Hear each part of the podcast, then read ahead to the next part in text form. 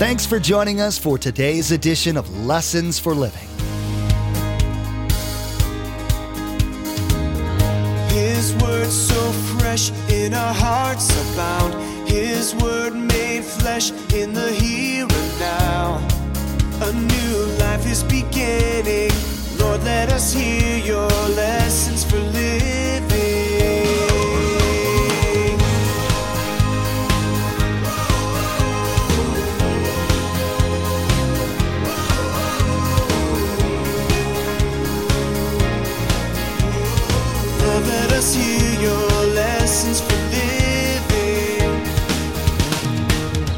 Every person who is not saved, every person who doesn't become a Christ follower, cannot say to God, It's your fault.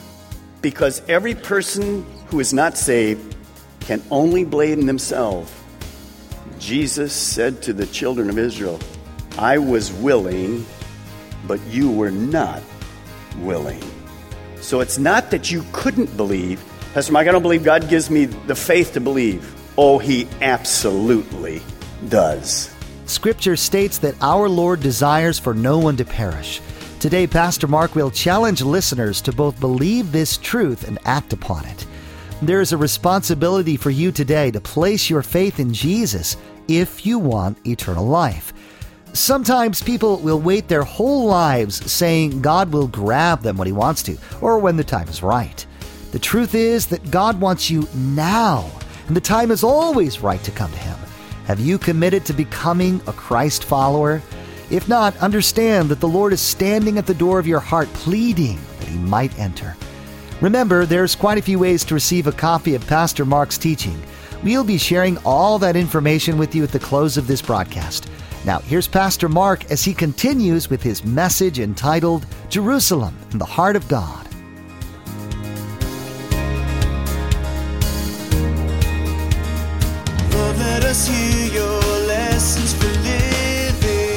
Well, the Jews knew about the patience of God. Their king, their number one king was David. You remember? He committed adultery with Bathsheba. Well, how long did God wait before he confronted David of his sin? One year.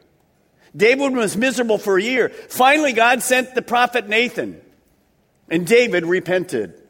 Well, that wasn't the only time. You remember Israel as a nation.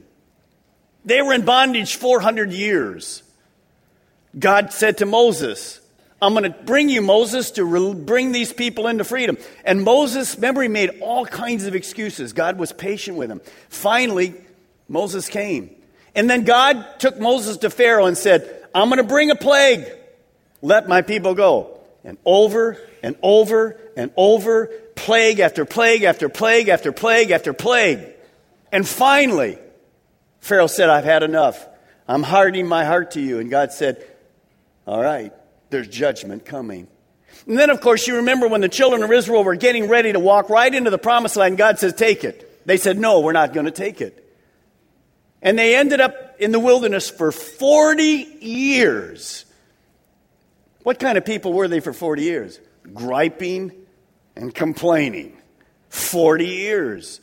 Where's the onion? Where's the leeks? Why don't we go back to Egypt? God was patient for four oh years. He got them food every day, six days a week. Their shoes never wore out. So these Jews understood that. I'm so glad this morning that God is patient with me. How about you? Anyone here glad that God's patient with you? So when you think of this this morning, you know, quite often in our services, because the world gets so funky and it gets so crazy, we'll say things like this, and we mean well, we just don't understand. Oh God, come quickly, take us out of this mess. And then we drive home and we go down our streets. And the Sunday morning paper hasn't even been picked up in many of the homes. People aren't in church, they're clueless. We go to work, and people at work, it's the last thing they want to talk about is God. And then, those of you that are in college, you'll see all these people that you sit next to in class that don't know God. And then, of course, the holiday season. We all will meet with our relatives. Some of them have never turned their life over to Christ. How could we say, God, come quickly? I'm glad He's patient. I'm glad God's patient. He doesn't want anyone to perish. Well, look at verse 37. How often I have longed, circle these three words I have longed. To gather your children together as a hen gathers her chicks under her wings, circle these five words. But you were not willing. I was willing, says Jesus, but you were not willing. If you miss everything today, you have to understand this principle. Here's key number three. Viera, key number three. We see balance between the sovereignty of God and the free will of man. You see the sovereignty of God and the responsibility of man. Calvary Chapels and myself, we believe that the Bible actually teaches both of these. And yet, in our human understanding, it doesn't seem that they could be together. They seem mutually exclusive. People who become divisive on this issue claim that no, you have to believe in one or the other. But I believe the Bible shows both. Let me give you an example. If you carry the sovereignty of God, in other words, God's in control of everything, we have nothing to do with anything, to extreme, as some five point Calvinists will do, the tulip people, it eliminates the responsibility of man. If I carry the sovereignty of God to the extreme, way over here, that means in this church this morning, this is what they teach, that in this church, God elected some of you for salvation, and He elected some of you not for salvation. Doesn't matter if you want to come to Christ, you could never become a Christian. If you take the sovereignty of God out here, some of you were elected to hell forever. That's disastrous logic. It's not biblical. We already read this morning, it's his will that how many perish? Tell me. None. But what about the responsibility of man? Calvinists to the nth degree, Arminianism to this degree. Some of us were raised in a church well, certainly we didn't believe in the Calvinistic part, going way over there to that nth degree. No, we believed in the Arminian part, but we took it to the wrong thing. That God had nothing to do with my life. All responsibility of me getting to heaven's me. Well, wait a minute. You have to be very careful with that. Because what did we do? Very often in those churches, we came down to the altar every single Sunday night to what? Get saved again. Because there was no security in our salvation at all. If, if I was 59 years I've been saved, and some people teach this if I sin one time this week, I probably won't. Well, I probably will. If I sin one time and God came back for us in the rapture, I'd miss the rapture. What, what kind of security is that? None. So, see, there's a balance. How does that work? I don't know. But notice what Jesus says. Listen to the balance. Listen, listen, guys. I was willing, but you were not willing. So, what do I do with that? Here's what I do there's no way to reckon it, I just believe it by faith. Only in the end will God show us how that works together. I believe it's like this. Watch me. A swing. A swing. A swing has two ropes. And I believe as I become a, a Christian, I sit on this swing. And there's one rope that goes up that's the sovereignty of God. God came to me. In fact, the Bible says no one can come to him unless he's drawn from the Father. And then the second one says, if you'll open your heart and believe, you can be a Christian. So here's the sovereignty of God, and here's my free will. I chose to accept the invitation. That swing beautifully is in balance. How do those ropes come together? I have no idea. When will I see it? When I get to heaven. Oh, Pastor Mike, I don't believe that. I believe it's all the sovereignty of God. Try to swing with a rope with one part of the swing. Go ahead, go, go try it. Well, I don't believe that, Pastor Mike. I believe it's all responsible to me. It says work out your own salvation. Go ahead, try it. Try it. No, I'll take both together and allow the balance to enjoy my walk with God. Let me ask a question. Since God is all powerful, could he force everyone to become a believer? Notice this verse says, I was willing, Viera, I was willing, but you weren't willing. Could God say to Israel, You're going to believe me? Could he? Sure, he's God. Absolutely. Let me give you an illustration how this is. You see, when God created us, way back in the Garden of Eden, I think you see the sovereignty of God and human responsibility, the free will of man. Why? He said to Adam and Eve, I've created you. Don't touch the tree. He gave them a choice. It was free will. Now, why did God create man with free will? Because, listen, listen, he didn't want robots. Let me give you an illustration. You're a newly married couple, you've been married three years. Everyone around you has children. So the question is, when are you're going to have children? And you begin to think about it, you say, what? You know, we like children, but we don't want the responsibility, we don't want the money, we don't want to get into all. So you go out and buy a little robot. And you name it Jimmy. And it's remote controlled. And when you push the little button, little Jimmy says, I love you, Dad. I love you, Mom. And man, you're home free. Then you bring it to church one Sunday to leave it in the kids' ministry. well, I mean, here we're going to send you to Circles of Care, probably up at Vier, we're going to send you to Wuesthoff Psych Unit. Can you imagine at Christmas time, all your friends get together, all the little kids are there opening presents, and here's your little Jimmy robot. Thank you for my gift. Thank you for my gift. Thank you for my gift. And you just pick it up and hug it. Oh, wonderful. Thank you for hugging me. Thank you for hugging me. How many think that equals a real kid? Not a chance. So, what did God do? He says, Watch me, watch me. I'm going to risk rejected love. I'm going to risk it because the love I will get will be real. I love you, Lord, and I lift my voice. See, that's what makes it. He's a God who's a personal God.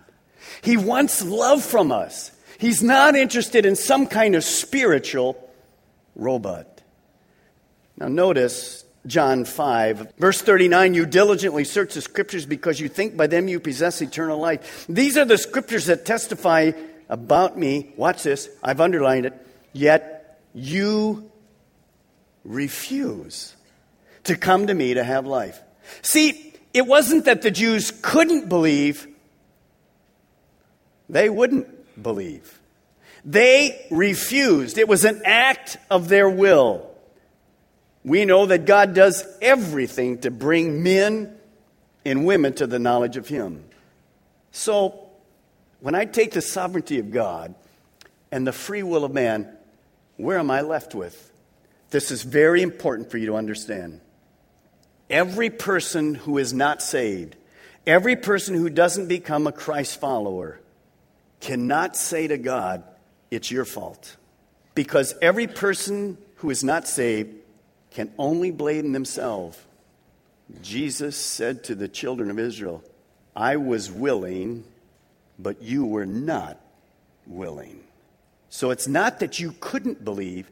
Pastor Mike, I don't believe God gives me the faith to believe. Oh, He absolutely does.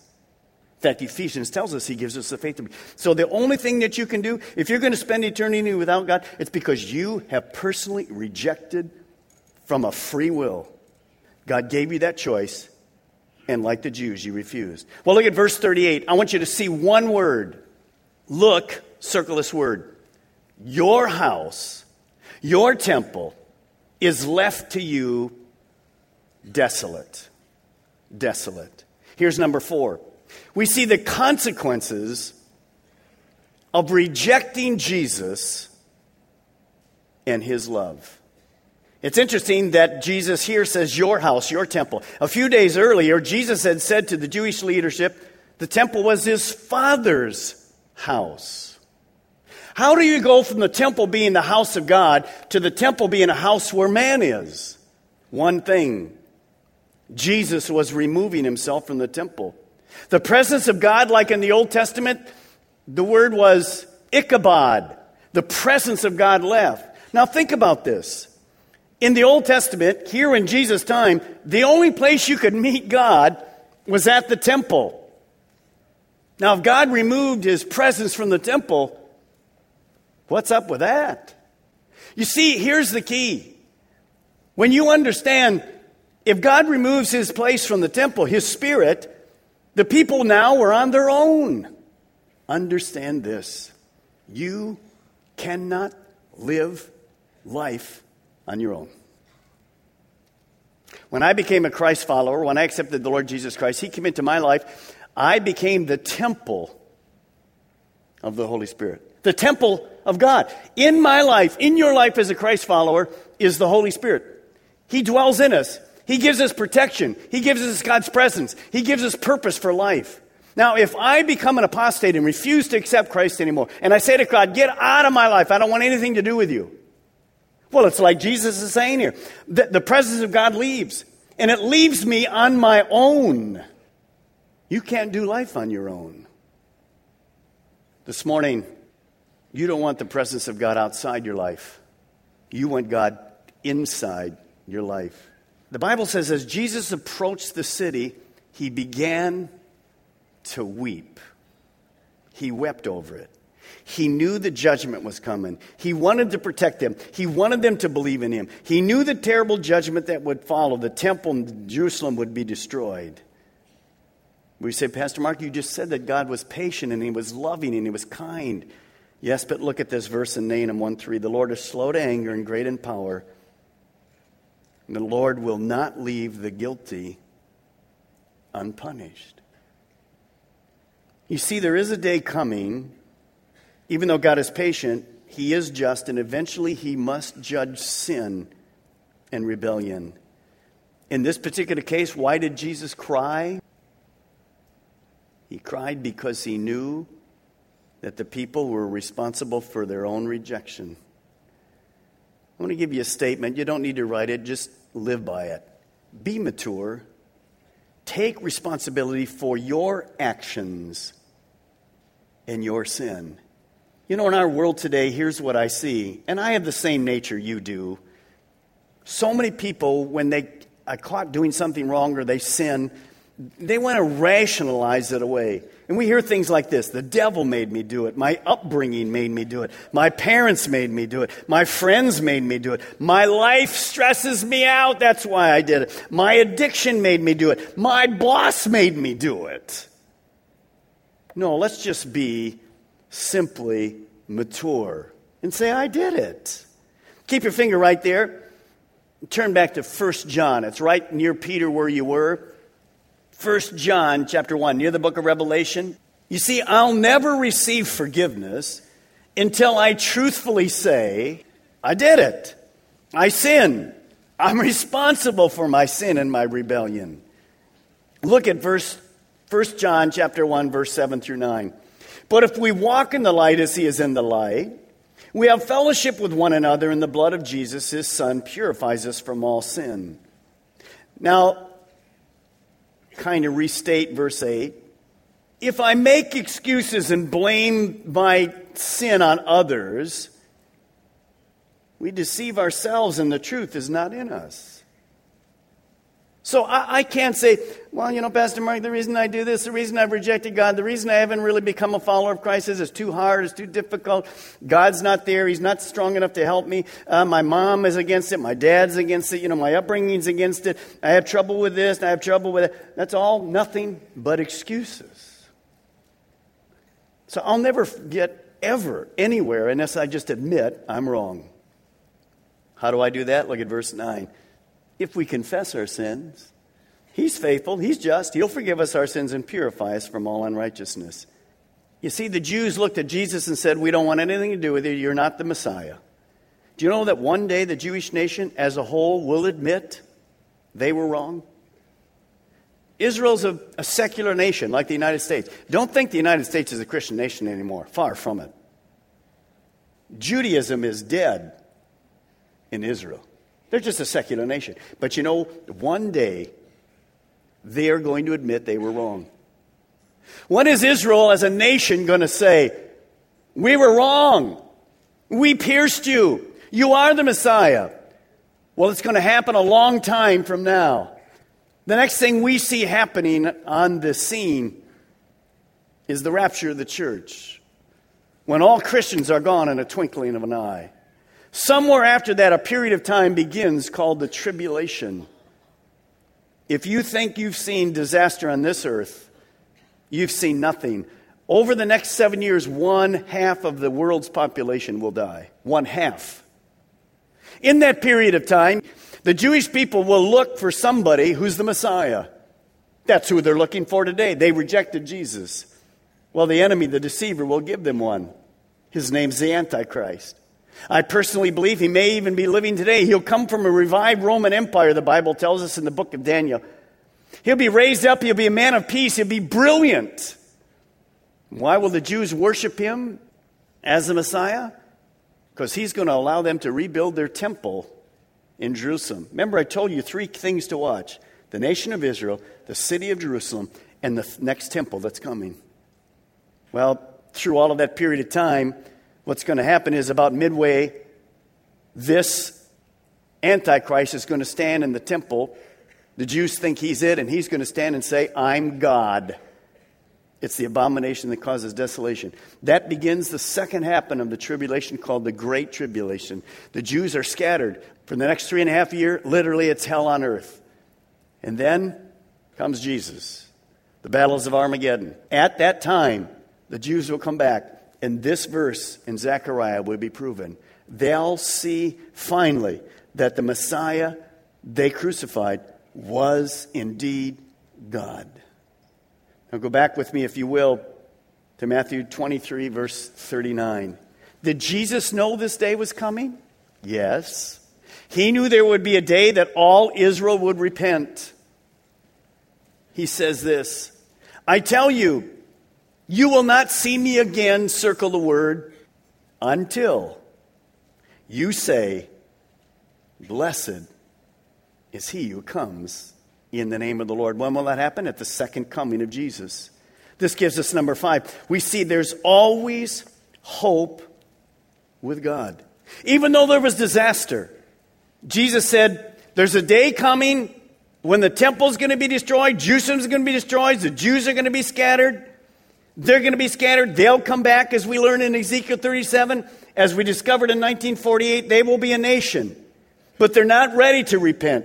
Their eyes, as we see in Romans 9, 10, 11, have been blinded as a whole. Many individual Jews come to Christ, but the nation as a whole has been blinded. But Jesus knew that one day Israel would repent. God would restore them to their promised place of blessing and prominence. Israel would one day welcome Jesus as their king, their Messiah, at the second coming in the Old Testament, we can see the consequences of the Israelites for rejecting God and His love. Likewise, today, there are consequences for rejecting Him. Today, Pastor Mark encouraged listeners to be mature, see their sinful actions, and make a choice to turn from their ways. Have you tried to succeed in this life on your own but failed? There's always hope in God. Place your faith in Him today and experience His grace. Maybe you're listening right now and God has placed a certain person on your heart that needs to hear this message. Or maybe you'd like to share it with all of your friends. There's a simple way to share this message. Log on to Lessons for Living Radio and click on the radio program option in the main menu. There, you'll find the Lessons for Living media player. In the Messages tab, simply click on today's date. Then you can share today's message directly on your Facebook page, Twitter feed, or send a link via email. You can even embed today's message directly. Again, to share today's message with friends and family members, log on to lessonsforlivingradio.com. Click on the radio program button, then simply click on today's date. You'll find all the options to share. Are you ever fearful of what is to come in the future? In the next edition of Lessons for Living, Pastor Mark will teach listeners that only God knows and reveals the future. As a Christ follower, there is no need to be fearful. Scripture promises eternity in paradise to those who put their trust in Him. While it is good to be mindful of the future and live with an eternal mindset, we need not be scared because God is in control. We've run out of time today, but we do encourage you to tune in next time as Pastor Mark will continue teaching through the Gospel of Matthew. That's next time on Lessons for Living.